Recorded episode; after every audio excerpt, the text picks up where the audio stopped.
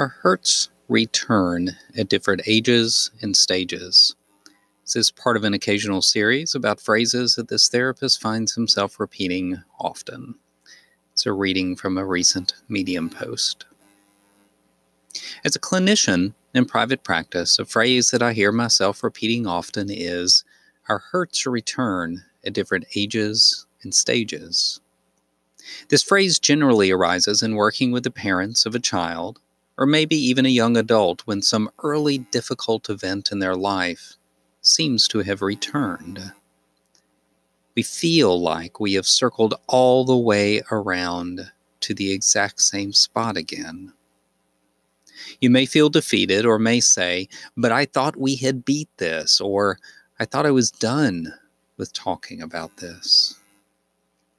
But here we are, sometimes dealing with the same problematic behavior Sometimes we are treading through the trauma again, although there is something different this time around. We feel like we are in the same place, yet it is different, all at the same time. Our hurts do change us. Much in the same way that a physical injury means that we have to adjust, we find a new way of moving through the world and often a change in how we view the world. The world won't be the same again, and there is a way that this change unfolds again and again over the lifespan. You see, children go through developmental stages with discrete tasks to work through. Depending on when the trauma happened, there may be a great deal of self blame associated with it. Children often see themselves as the center of the universe, therefore, they often see themselves as having a major role in an event, even if the trauma was certainly not caused by them.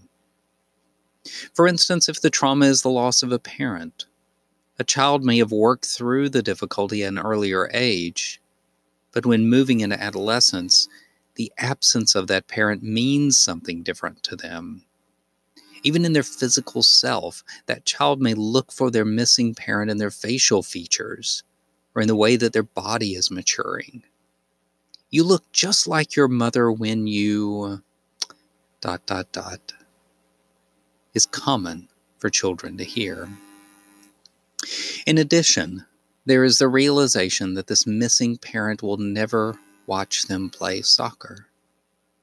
The missing parent will never have a chance to criticize who they are dating, and the child will not hear, I'm proud of you, from the parent who is no longer present.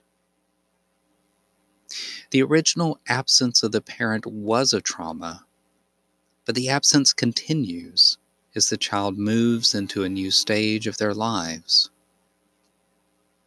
Young adults hit milestones in their lives that remind them of the original trauma as the child turns into an adult, there are new questions about identity and finding one's place in the world.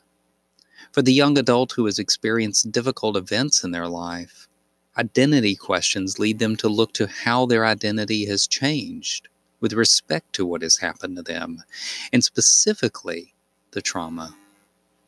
Who am I now? How do I tell my story?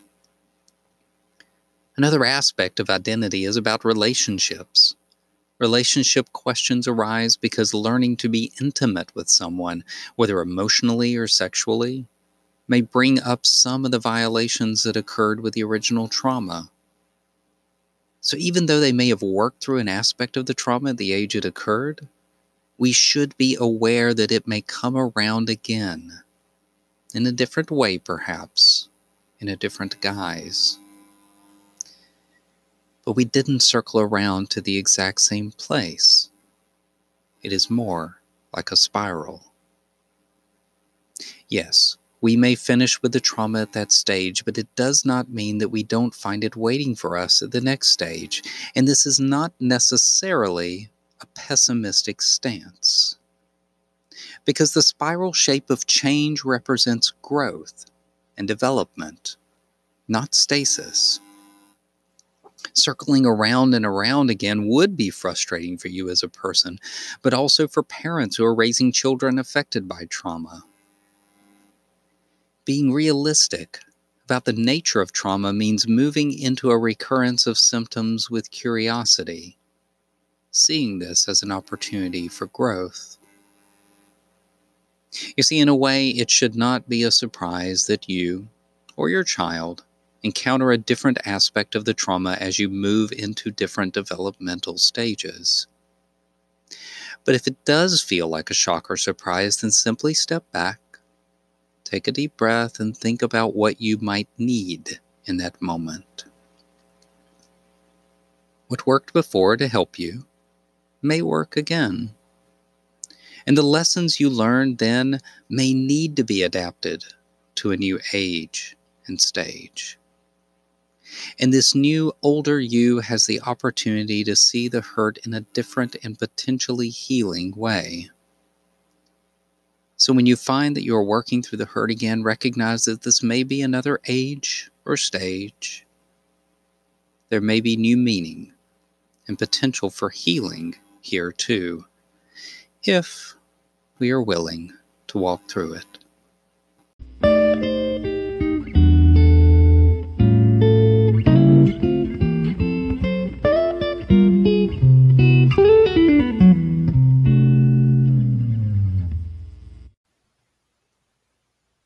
As a note of explanation, I am a clinical social worker and I work in a fairly rural area with few clinicians. So if you're a licensed mental health professional like me, it is a place where you can still make a good go of it in private practice. But what that also means is that you will work with a wide variety of people, even more so if you are willing to and competent working with children. For me, I see children, adolescents, and adults with a few older adults and couples thrown in too. It can make for a fun and varied day in the office. If you're listening to this recording and it's helpful, I'm glad, but um, please know that listening to something like this, while it may be educational and helpful, is no substitute for seeing a clinician. So I hope that you're able to find somebody in your area that uh, that you feel a good alliance with and can be helpful to you.